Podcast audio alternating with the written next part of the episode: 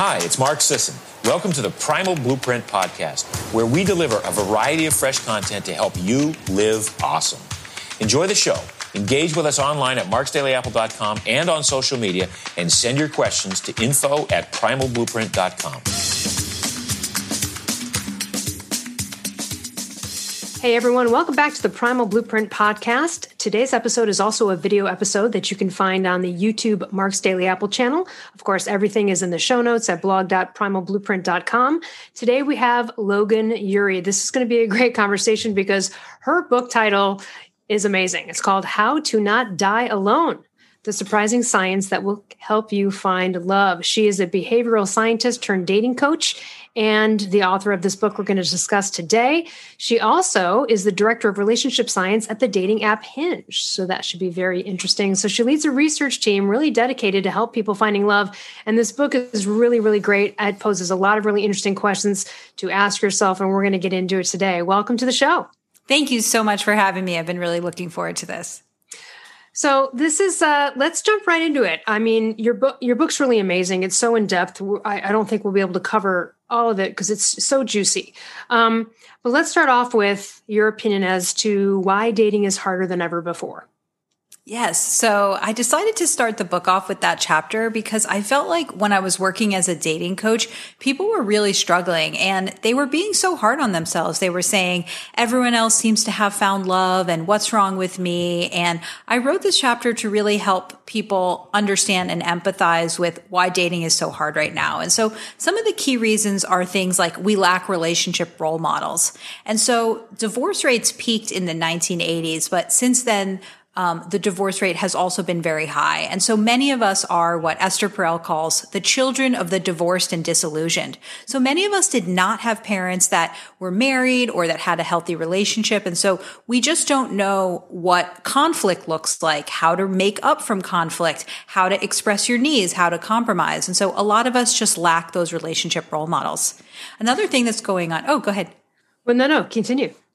Another thing that has happened is that we put so much pressure on ourselves to find the right person. And so in the past, we used to have these communities and we would go to different people for different things. But what's happened over the last few decades is that we've thought that we should go to one person for everything, right? Our partner should be our co-parent, our great sexual partner, um, the person who we make hard decisions with. And we put so much pressure on this relationship to be everything for us that it often leads to really high expectations that we can't meet.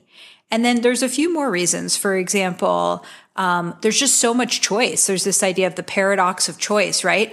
Um, people think that they want choice and they want options. But what often happens is that the more options you have, the more you doubt yourself. It can actually either make you feel depressed or question your decision or maybe even make no decision at all.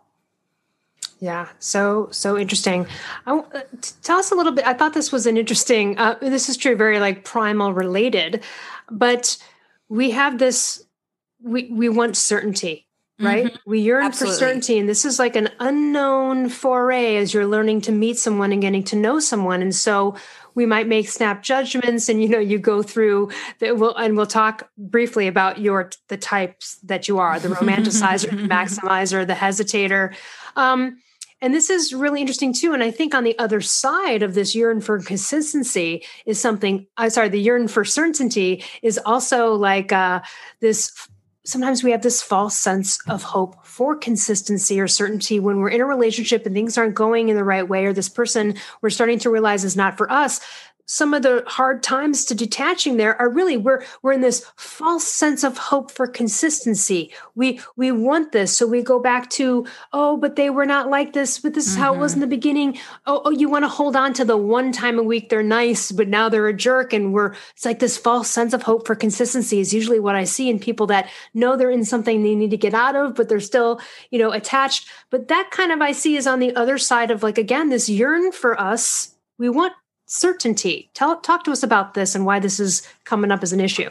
Oh, yeah. That's absolutely a big theme with what I see in dating. And so people say, I don't want to walk down the aisle until I'm 100% certain about somebody, or the hesitator, which we'll get into. They say, I'm not ready to date. I need to be 100% certain that I'm lovable and that I can put my best foot forward. And so people have this false notion that there ever is a sense of being 100% ready or 100% certain. And so it really comes from a place of anxiety. People are just not willing to take risks because they want to feel like they are completely ready. But so much of what we know is that you have to take a leap of faith, right? You find someone great, you commit to them and you make it work as opposed to finding somebody who's 100% perfect and then the relationship will be easy. And so this is something that I consistently hear. People want to do all the research. They want to turn over every stone. They want to see what else is out there. But when it comes to dating and to many things in life, there's no such thing as 100% certainty. And so at a certain point, you have to say, I know myself. I have high standards. I've met those standards and I'm going to commit to someone and make it work as opposed to always wondering what else is out there. You know, even on that note, this is might seem far off tangent, mm-hmm. but as far as certainty goes, even you, let's say you find the love of your life, mm-hmm. you get married, you have three kids. This happened to a friend of mine. Then your husband dies 10 years in. Nothing is certain, right? Even once you get that certainty of, oh, we're together, we're married, the contract, whatever, things are still uncertain. You got to just enjoy it for now and you have to take the leap. We'll talk a little bit more, you know, about again that perfectionism. They're like, well, I for sure we want to be what we want to attract to some degree. If you, you know, don't want to date a smoker, don't be one. that might be a, that might be a, a best uh, approach to that. But you know, on the other side of it too, we're waiting. It's like, oh, I'll finally be happy when I, or mm-hmm. I, I can, if I just lose the weight, if I, someone is out there who will love you for you now, and so we then stretch things out. Yeah, absolutely. And just on a personal note, I don't know if I shared this in our communication beforehand, but uh, last year at the beginning of the pandemic, my then fiance, now husband, was actually diagnosed with a rare form of bone cancer. And so we have just been having the craziest last 12 months. You know, the pandemic is going on and we're dealing with really challenging chemotherapy and he had a below the knee amputation. And, you know, I'm really living exactly what you talked about, which is this idea of you have a plan and that's just not what happens. And there's this amazing book called um, Far from the Tree about raising different types of children. It's by Andrew Solomon. And he talks about the fact that you are on a plane to uh, France and all of a sudden the pilot says, we're not going to France, we're going to Holland and he says, welcome to Holland. And right, that's what life is all about. You think you're headed in one direction and then this other thing happens and you just can't plan for it. And then, you know, you make the best of Holland. And so I'm really living that right now. And it's been so interesting. My husband is, he, before he was a very rigid person and he's vegan and he worked out every day and he really liked to control things and just to see him become more flexible and to just kind of give in to the fact that he did everything he could to not get cancer and he still got cancer. And so, you know, this is kind of a more personal note, but just the idea that I think people who are trying to control everything and who think, if I do X, then Y will happen. Well, you don't really control all those things. And if you can actually just take a leap of faith and understand that do your best, put yourself out there and things will work out. I think that that could actually be very empowering to people because so many of us think I'm not lovable yet, right? I'll be lovable when I lose 10 pounds. I'll be lovable when I get this job promotion, but you're lovable right now. You just actually have to put yourself out there and, and show people who you are. Let's talk about these these types that we have the romanticizing yeah. will you go through each one let's talk sure. about the romanticizer first yeah actually this is one of my favorite parts of the book and it's because I have worked with so many different types of clients, but I noticed that many of them suffered from these dating blind spots, these patterns of behaviors, these attitudes that held them back from finding love, but importantly, that they couldn't identify on their own. And so what I found is that these dating blind spots are all about unrealistic expectations. And so the first one is the romanticizer, and that person has unrealistic expectations of relationships. And so this is the person who loves love and they believe in the happily ever after and they think that there's a soulmate out there for them. And they say, I don't want to use the dating apps. That's not romantic. I want to meet in a more natural way. And so what happens to the romanticizer is that when they get into a relationship, and that relationship hits that inevitable rough spot, they think, oh, this can't be my soulmate because if this were my soulmate, then it would be effortless. And so they give up on potentially great relationships because they think that relationships, if they're right, will be easy. And that's not true. Or what about the romanticizer again if it's not perfect and there's an immediate spark at the beginning it's like they write it off because it's not the envision of that it's not the manifestation of that visualization of that like romanticized idea. Exactly. Yeah. I mean, that is one of my other favorite chapters of the book, F the Spark, which is all about this idea that people have this sense from Disney movies and rom coms that you're going to meet the person and there's going to be the pang of instant chemistry and the whole room will stop and your heart is beating so quickly and you just know that this is the right person. And so a lot of people actually write off excellent potential partners because they don't feel that pang of initial excitement. And so one of the key themes in the book is this idea that the spark can grow over time. Some of the best people out there are people that are like onions that need to be peeled. And so if you're so focused on that immediate spark or on the meet cute where you're at the farmer's market and you both reach for the perfect tomato at the same time, you know, that's just unrealistic. That's a Hallmark movie. That's a Hallmark that's a movie. Hallmark movie, that's right? not your local farmer's market. yeah. And the other thing is think about how long a relationship is. Think about if you get married when you're 30 and, you know, you live for 60 more years how you met is 0.0001% of the relationship. And so you're absolutely right. Romanticizers are so focused on the how we met story, but who cares how you met? What matters is how you show up for each other every day and how you work through those hard moments. Right. And also the, you know, allowing for getting to know someone to see if attraction builds. This has happened naturally, I'm sure, to many people listening, where you dated someone because you got to know them a bit and you're like, oh, hey, hold on.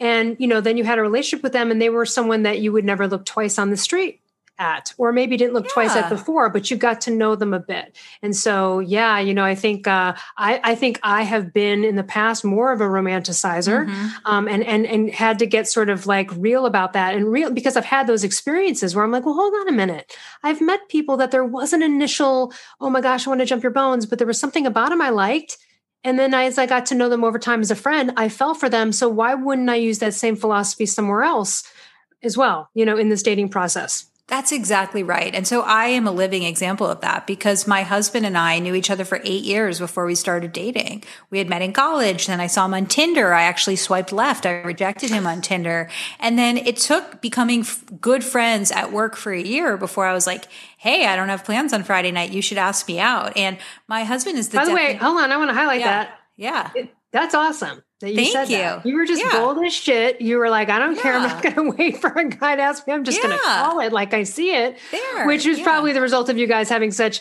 you know, good communication as friends for the eight years. You're able to sort of just flippantly do that. But I love that you did that. Thank you. And it was also because I went to a dating coach and I talk about this in the book that I had met this guy at Burning Man and he wasn't interested in me, but I was chasing after him and I had this obsession with the chase. And if somebody doesn't like me, then they must be better than me and I should convince them to be with me. And I, I was so addicted to what I thought was chemistry, but what I now understand was anxiety. And so I worked with this dating coach and she helped me understand how do you want to feel in the presence of the person you're dating. And that guy that I was chasing, he made me feel insecure. He made me feel nervous. He made me feel undesirable. And when I thought about who made me feel the way that I wanted to feel, it was this guy at work that I was spending time with. And it, I mean, I'm not trying to overly make it into a rom com, but it is that moment of the person who you call after a date to talk about your dates. That's the person you should be dating. Right. That's such a good point. Let's go into the maximizer. Yes. So the maximizer is a very common type, probably the most common type that I encounter. And I bet a lot of your listeners are maximizers too. And so the maximizer has unrealistic expectations of their partner.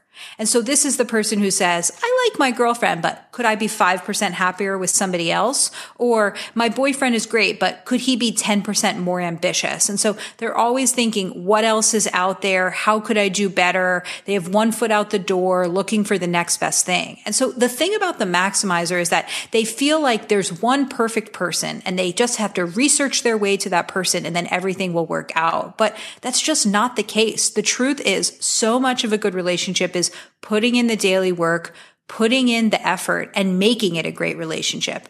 And so great relationships are built. They're not discovered. And so for these maximizers, they need to understand that yes, you can have high standards, but when you meet somebody who satisfies those standards, choose them, commit to them, and make it work. Don't always wonder what else is out there.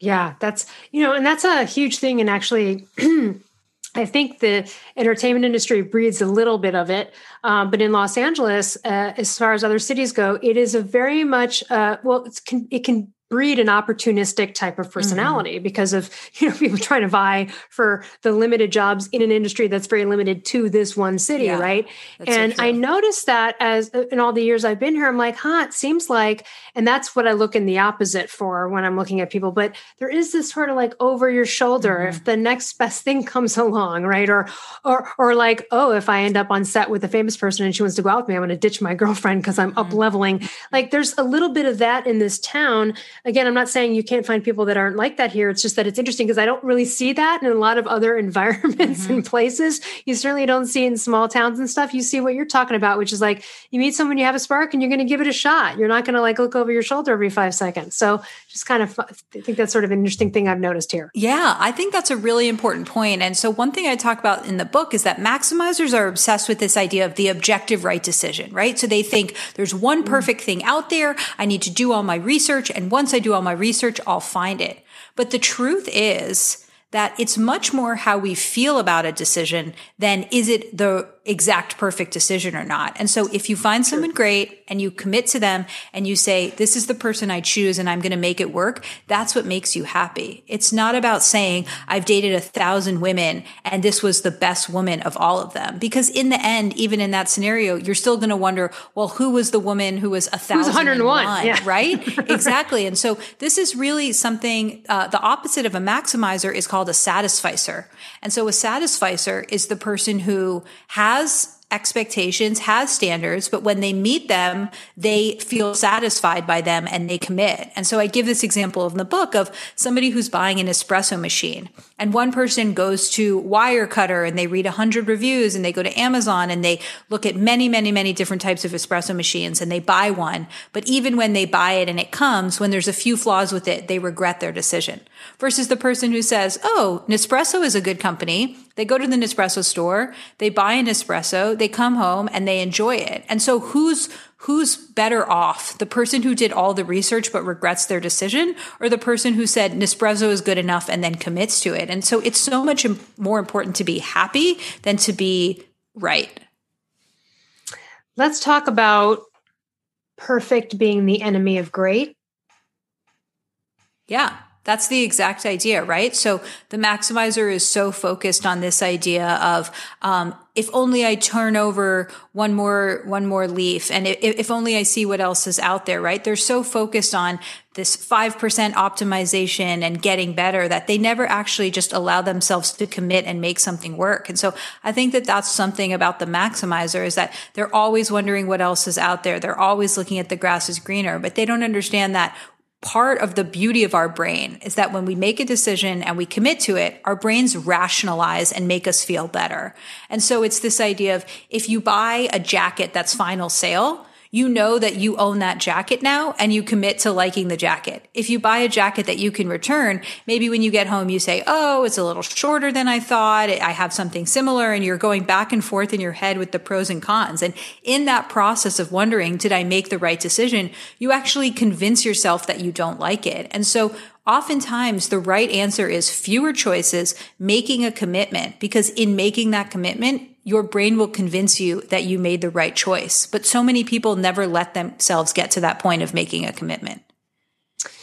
So well said. Um, can you go through, and you know, there's some great books on attachment. You mentioned a couple mm-hmm. of them in your book as well, but can you talk about uh, the, the various attachment styles? Can we just kind of go through them? I think that'll shed a lot of light for people on what their style might be and how this oh, yeah. fixes into dating. Yeah. Yeah. So it's really interesting. When I was writing my book and I wanted to include this chapter on attachment theory, my publisher was like, oh, there's a bunch of good books out there. People can read those books. Why do you need to include it? And I was like, this is one of the single most important things that daters need to know about in order to find love. And this has been so profoundly important to me and to other people I've worked with that I need to include it. And so Attachment theory is one of the best research elements of relationship science. And it's based in this idea that when we're children, we form attachments to our primary caregiver. And there's different ways that this plays out. And so some people are anxiously attached. And those are people who have a fear of abandonment. They think that somebody's always going to pull away from them. And so they're constantly reaching out. They're saying, did you land? Why haven't you texted me? What's going on? And they can actually get into this sort of red zone where they protest and they, you know, text you 40 times and then turn off their phone. And the thing about somebody who's anxiously attached is they're always worried that they're going to be abandoned. And so they're reaching out to connect. And then the next one is somebody who's avoidant attached. And they're sort of the opposite. They're afraid that they're going to be smothered. They're afraid that when they date somebody, that person's going to take away all of their independence. And so this is the type of person who says, I just don't have time to date. I need more time to myself. You know, you're smothering me. And what happens with these people is that when they get into relationships, they often pull away and they don't want to commit. And then the third type is somebody who is securely attached. And so they're sort of the best of both worlds. These are people who are comfortable with intimacy, but they're also comfortable with independence. And so what happens is that around 50% of the population is securely attached, which is great. These people are the relationship heroes. But unfortunately, these people get into relationships and don't get out of them.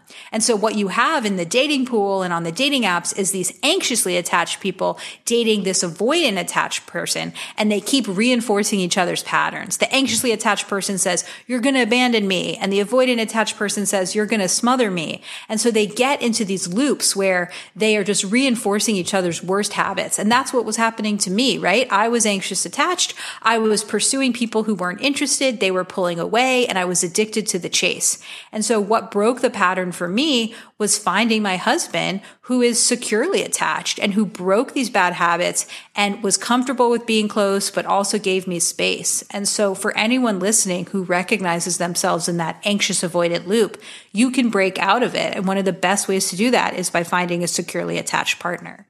Right. And that's what you're saying. Like, that's what we should be looking for is dating secure partners. Um, you know the ones who text when they say they will right? Who lets you know what's going on in their mind yeah. as you say who won't play games or even or will even de-escalate drama. These are the people yes exactly. yeah, that we're looking for. Um prom date versus life partner. Yes so the idea with the prom date versus the life partner is that when you're in high school, when you're looking for the prom date, you know, what matters to you? This is the person who you want to dance the night away with, who will look good in pictures, maybe who you want to sleep with at the end of the night. And that's fine when you're 17, but one of the big issues that I've seen is that people never grow out of this and they keep looking for that prom date. And so one story I tell in the book is a woman who was in her mid 30s who was single, who said she wanted to have a bunch of kids and, you know, give birth to them and this and that. But she was just pursuing guys that were not serious, guys that uh, were not employed, guys that did not take care of themselves, guys that were not reliable. And she just really was pursuing these prom dates. And so the work for her and for many people is to understand the difference that at a certain age, you have to pursue a different type of person. And so the, the life partner is the person who will be with you long term. And so one of the most important things is to understand what matters and what doesn't for a long term relationship. And so some of the things that matter less than we think are things like looks, money, having the same personality, and having shared hobbies. And things that matter more than people tend to think are things like kindness, loyalty, the ability to make hard decisions together, having a growth mindset, and what has become perhaps the most important to me through my research is what side of you that person brings out. Right. How, how are you feeling in yeah. that moment? And, and, you know, and you can tell that I'm sure you've had it too. You, your relationships where sometimes you feel like your creativity is stifled, or maybe you're more of a rescuer, or like all your time spent on dealing with their stuff. And then there's other people that just like inspire you to be like the best and so great. Like that's kind of what you're looking for. That, that wonderful sense of inspiration um, and feeling again. I think one of the most important things to me is feeling so comfortable and not having to edit myself around who I'm with. That's such a great sign of comfortability, you know, that I could just be who I am without that edit button on. And that's such an important vibration to feel. Yeah. Oh yeah, I love the way you said that. Yeah, I mean, if you're censoring yourself because you think that somebody won't accept you, why are you doing that? Why not be with somebody who loves your whole flawed self and who you can be yourself around? And so one of the issues that I see people doing is they have these checklists and they're so focused on, I want a guy with a graduate degree who's six feet tall and makes six figures. And they're so focused on this checklist and this resume. And then they find a guy like that and they go out with them and the person's not very nice to them or the person makes them feel self-conscious or questions their art decisions or questions the food that they cooked. And they're so focused on, well, he's perfect on paper that they don't realize that that person doesn't make them feel good. And so one of the things I really want people to focus on is throw out that checklist, stop worrying about the resume and actually pay attention in the moment to how that person makes you feel. Because if you are in a relationship with them, that's the side of yourself that they're bringing out and that's who you'll be around them. Well, it's the same thing with like, and I, I talk about this with like confidence in my book, which is, you can't gauge confidence on someone's like job description or hobby or ability in a thing. You can be really confident in your ability in a thing that seems like then, oh, that person is confident, but they could be the most insecure person on the inside, a total people pleaser. But they have this like very confident job that they're confident at. That's not the way to gauge it, right? You got to like look on the inside. And the same goes with these checklists. And it's funny when I hear friends and, and people say that too. I'm like, that's what's important. What are the qualities and characteristics of, of the person? And one of the blanket ones that I kind of came up with over the years that I realized was important to me is, and it, I think it should be for everyone, which is I want to admire and like the way my person looks at the world, whatever mm-hmm. that is, right? That's going to be different for me than someone who has a different set of values and beliefs. They're going to want someone who has those values, right? Etc. And so that's how I look at it. Like, how do they treat people? You know, how do they look at things? How do they talk about things? How do they deal with conflict? How, what are the conversations when something comes up that's a fire they need to put out? How are they processing that and speaking about it? Those are the things that tell you the person's character right? And I think as well, and I wonder what your thoughts on this. I mean, look, the online thing is so pervasive, but everybody is, a lot of people say who they are. That's great. A lot of times that's saying who they wish they would be. Mm-hmm. Just because someone says it, obviously don't buy it, but you need to get to know someone before that. I feel like this goes right into possibly something else we could jump into, which is not an interview, right? A date. You can go back and forth with all of the um factual notes yeah. right where'd you grow up here but then it's nice i mean and i think this is where I, am good at this probably because i'm an interviewer and yeah i have lots of different yeah. questions to ask but asking them other things like that could just reveal more about them so can you talk a little bit on that and, and maybe give us a few a few ideas of some interesting questions we could ask someone if we're on the phone or a Zoom date or in person that might lead it out of the interview zone. Yes, exactly. And I think you're you're really hitting the nail on the head with this theme, which is people have these checklists and people go on a date and they treat the date like a job interview and they say, "Okay, is this person good enough for me? What is their job? Can I triangulate what they make?" Um, you know, do they satisfy all of these requirements that I've thought of? And they are not looking to connect. They are not looking to have an experience. They are not present. They're in what I call the evaluative mindset and they're there Great. to judge. And really what leads to connection is when you have an experience together. And so the experiential mindset, being present and connecting with somebody, that's how you have a great date. And so in the book, I have this list of 10 ways to design better dates, 10 ways to get out of that interview mindset. And so the first thing is a pre-date ritual. And so this is the idea that the date doesn't just start when you show up to the cocktail bar or the coffee shop or the FaceTime date. The date starts hours before and you have to shift yourself out of work mindset, warrior mode, get shit done and actually get into the mode of I'm here to connect. I'm here to be flirtatious. I'm here to really get to know someone. And so that might be taking a bath, lighting a candle, listening to your pump up playlist, but really you're getting yourself in the mode for connection. The next thing I would say is that so often we're focused on showing off and uh, being interesting. But the research shows that it's much better to be interested than interesting. And so really what charms somebody is when you ask them great questions and you make them feel like you're really listening. And so it's not about telling the best story. It's about being the best listener when they tell a story. And similarly, oh, sorry, go ahead. I was going to say, and I, you know, I know you've talked about this and heard about it, but it's tough. It's happened to me several times. And again, I'm a good question answerer. Mm-hmm. I've been on enough dates to know the boring ones. Let's get out of the mm-hmm. bullshit and let's just move on to some mm-hmm. interesting, like let's have a great, and by the way, has led to great conversations, even with people that I didn't meet, but I had a great conversation I with them. That. You know what I mean? Yeah. And that, that in and of itself was worth it. Um, I, I, but in, in asking people questions like about themselves, it's interesting because I've had several dates where no one asked a fucking question mm-hmm. to me. Mm-hmm. Not mm-hmm. once.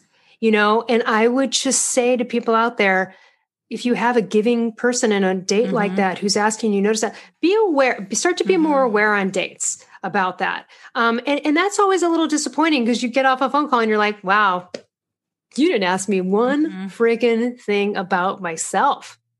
Yeah, my friend calls this ZQ zero questions. it's one of her yeah. biggest pet peeves. And, you know, I think this is exactly the point that I'm trying to make, which, yeah, it is fun to talk about yourself and it is fun to hear the sound of your own voice and tell stories, but that's not what makes somebody like you. What makes somebody likes you uh, like you is when you seem interested in them. And so for anyone listening who says, Oh, well, she just kept asking questions. So I kept answering it. Yes, that's because she's being a good conversationalist, but it's your responsibility to ask questions back. And there's this part of the book. Um, is, is, this isn't my original concept, but I, I thought it was really interesting. It's the idea of shift versus support responses.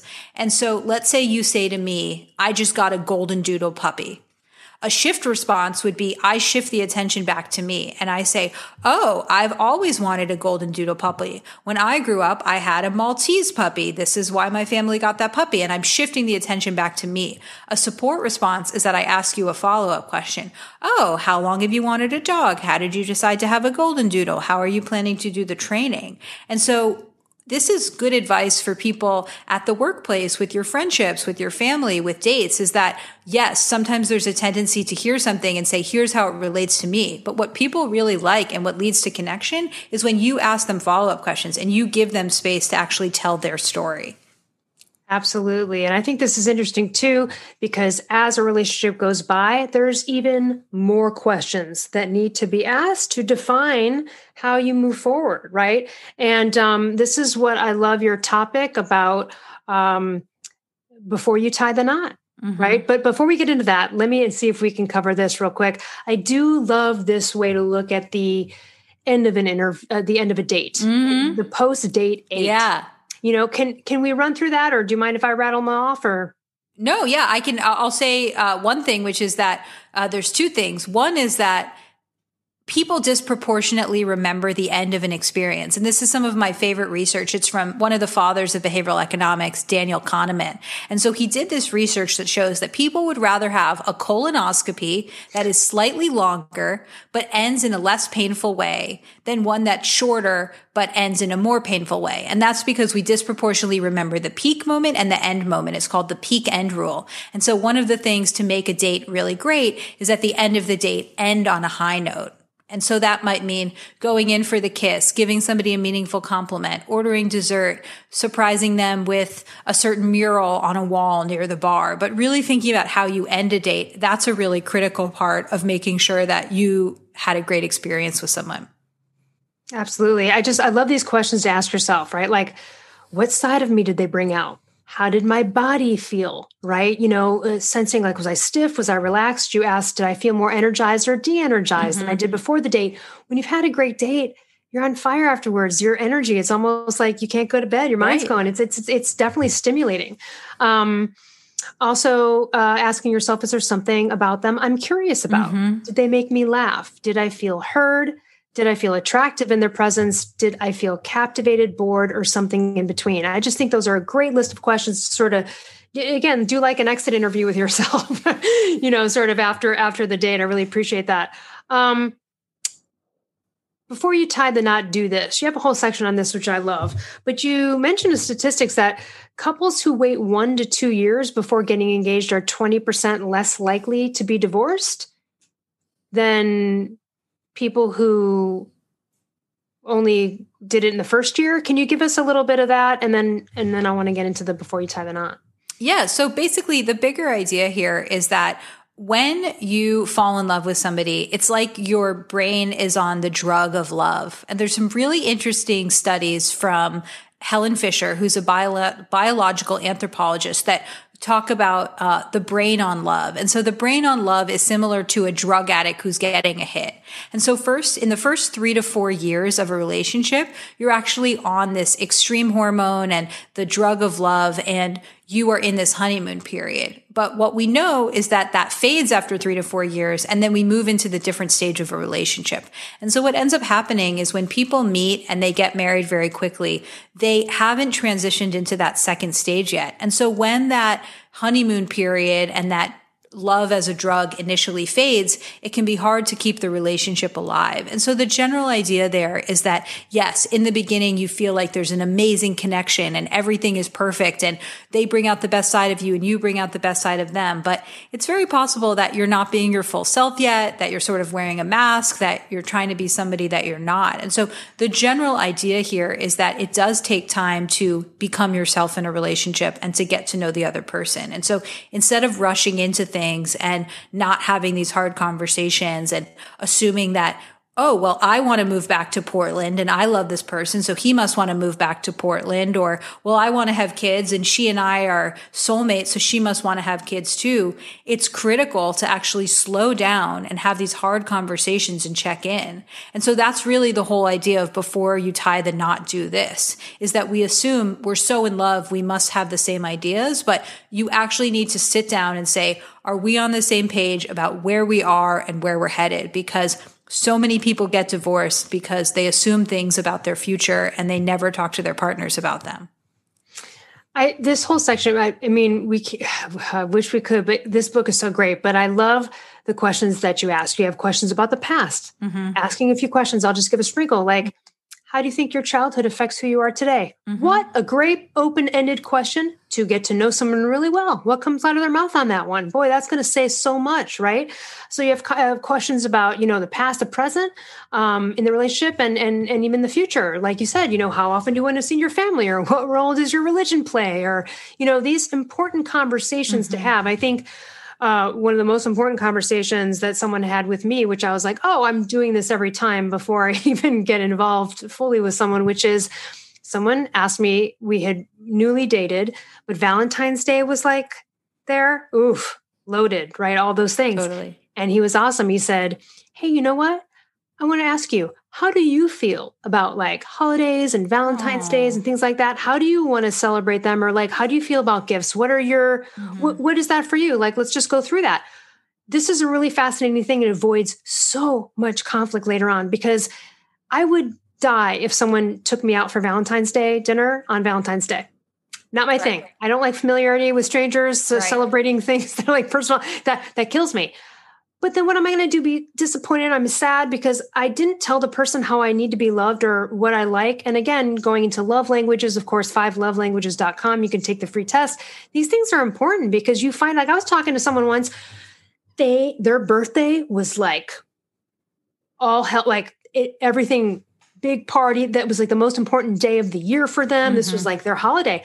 I don't even give a shit about my birthday. Mm-hmm. So like if I were with this person, I might yeah, I've got them a thought. No, this is a person. If you're dating, oh, you but this is where you show up every year and you gotta really do the thing for them because this is what they love. So these are just like simple things about what do you like? Like, how do I love you? How do you love me? What do you like? Some people are gift people. I'm not.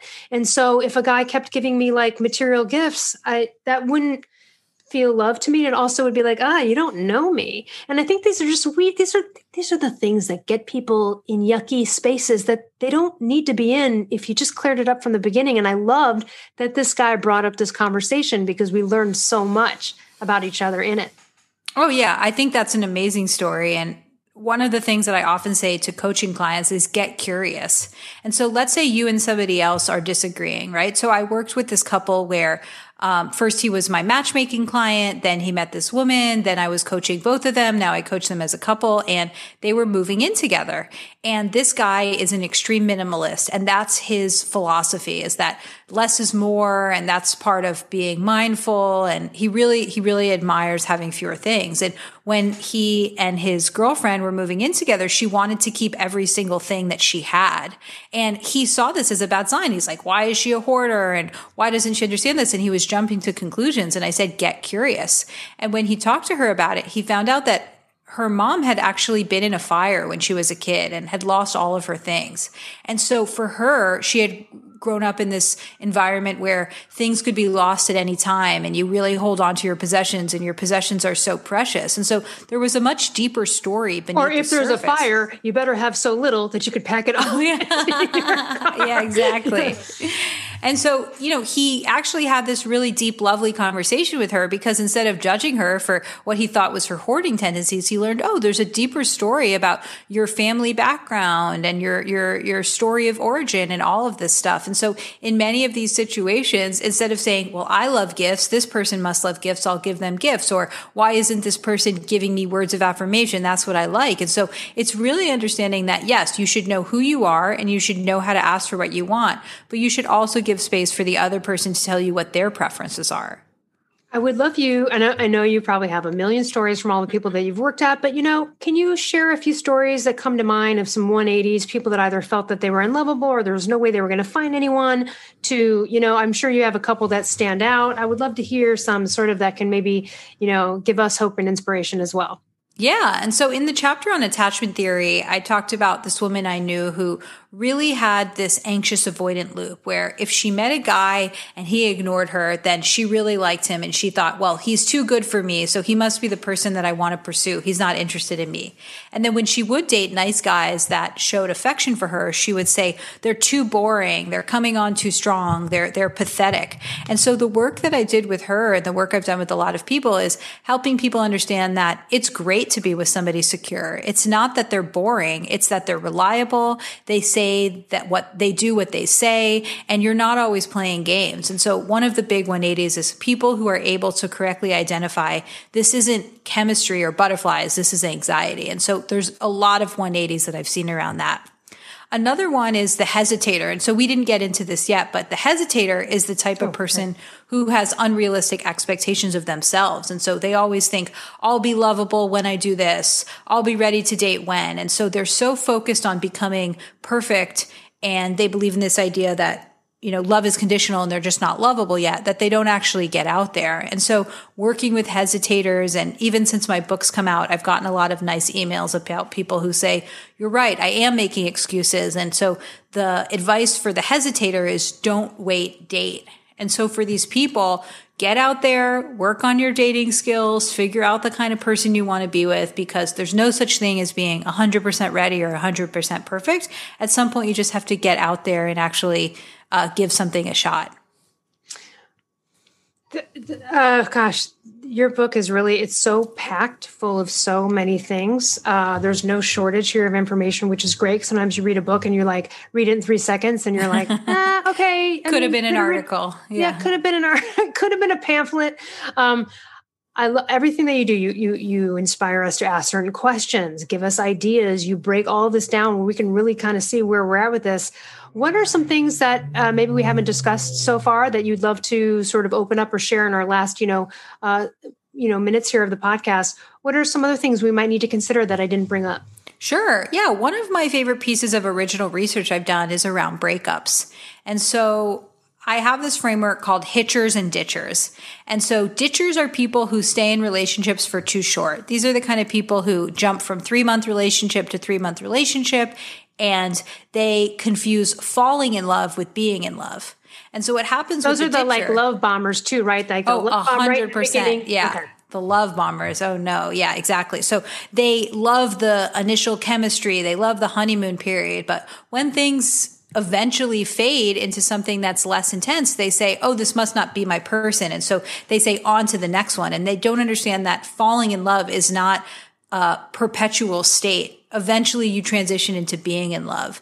And so what the ditchers are doing wrong is they don't understand that yes, they're getting their reps in, they're getting in dates one through 10 and they're getting in the first three to six months, but they don't know what it's like to be in a relationship for a year or two years or 10 years. And so if you're a ditcher who wants to find a long-term relationship, you have to eventually understand that falling in love and being in love are different and you have to find somebody and commit to them and make it work. And it's not always going to be the honeymoon period. And then the hitcher is the opposite. The hitcher is the person who stays in relationships for too long. And so they do things like, well, I've been dating this person for five years, and even though it's not great, I don't want to start over, or I've already invested so much. This idea of the sunk cost fallacy, throwing good money after bad. And so they're so focused on, well, I don't want to give up what I have because I don't know what else is out there, that they don't realize that one of the best ways to get into a great relationship is by getting out of a bad one. You know what? I want to highlight that because this is so perfect. This leads into I've had this discussion with people. Let's say they're they've been in a marriage that's not right or something mm-hmm. for a mm-hmm. very long time, but they're saying like, well, mm-hmm. but like we already know I'm already here. Our family's mm-hmm. already mixed, or you know, all this kind of mm-hmm. stuff.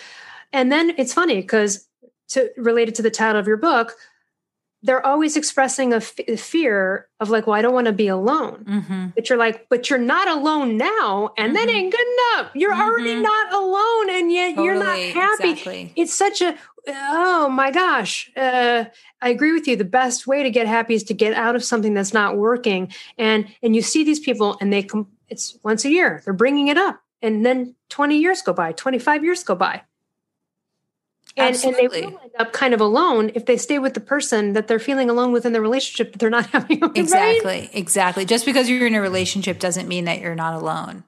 And so in my research on this I have a whole framework that people can go through to understand should I stay or should I go? And so some of it is, am I a hitcher or a ditcher? Have I brought my best self to the relationship? Have I brought up the issues with the other person and have we tried to work on them? But a lot of that is very heady, right? It's, it's very intellectual. But one question that I came up with that I ask people is what I call the wardrobe test question, which is I say to somebody, if your partner were a piece of clothing in your closet, what piece of clothing would they be? And so this question is, it, you know, it's kind of random and it's abstract, but because it is like that, people answer in a very gut reaction way. And so I've had a guy who said, my boyfriend is like a wool sweater. He keeps me warm, but then it's itchy. So I want to take him off. or oh, a woman said, my boyfriend is like a scrubby old t-shirt that I would wear to the gym, but I wouldn't want anybody to see me in. Mm. And so this person could try to convince me for an hour that they should stay in the relationship. But when they hear how they actually feel about the person, it's a good way for them to connect with what's actually going on for them. So good. All right. Well, we will put everything in the show notes to connect with Logan. But um, your book, How to Not Die Alone, available on Amazon and everywhere else. And then go ahead and give us our your website. And how can we, aside from your website, can we coach with you one on one? How do we benefit more other than, you know, books, interviews of you um, with your expertise on helping us find love? Yeah, so people can follow me on Instagram and Twitter at Logan Ury. People can go to my website, loganury.com, and they can actually take that three dating tendencies quiz. I also have a Facebook group where people are talking about the book and there's book clubs and people are getting together to swipe and people are uploading their photos and getting feedback. And so there's a really great community emerging around that. And yes, I am doing one-on-one coaching and 90 minute marathon sessions and some cohort based teaching. And so people can email me logan at loganury.com if they want to connect. Now, one last question.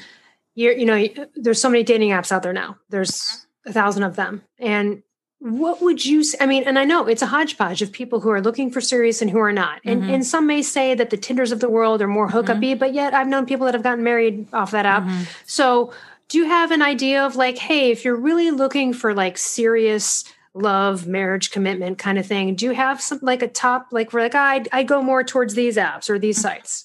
well, I am I am biased because I work at Hinge, but yep. I Hinge do a cool app. Yeah, I do feel like Hinge really lives up to its slogan, which is designed to be deleted. And so the whole idea there is that Hinge is not trying to be a game. It's not trying to increase the amount of time you spend on the app. It's saying, how can you have a great profile that sparks conversation? There's no swiping. You have to comment on someone's photo or send a like on a particular prompt response. And so it's really about getting into conversations, getting to know somebody, getting off the app and getting into great relationships. And so there really are a bunch of things that Hinge does that try to help kind of cut through the noise and help people connect. Love it. Thank you so much for all of your wisdom, your work. Yeah, I love it. So I loved your book so much. I so appreciate it. Thank you so much for coming on. And to everyone else, we'll see you next week. Thanks so much. Primal Blueprint listeners don't compromise on pantry classics. Whether you're going keto, paleo, in the middle of a whole 30 month, or adding to your Primal approved arsenal, Primal Kitchen has a full range of mayo, ketchup, dressings, and oils that add flavor and variety to any meal without ever compromising on ingredient quality. From avocado oil based mayos bursting with flavors like Kiki Chipotle Lime, Creamy Classic, Zesty Garlic Aioli, or Savory Pesto, to unsweetened ketchups and organic mustards, there's a condiment to complement every taste bud. Be sure to stock up on Primal Kitchen avocado oil extra virgin olive oil, and new balsamic vinegar of Modena to add ease and great flavor to any dish, whether you're grilling, baking, broiling, braising, sauteing, or stir frying. Primal Blueprint listeners can get their favorites 20% off when they use the code Primal Blueprint at checkout.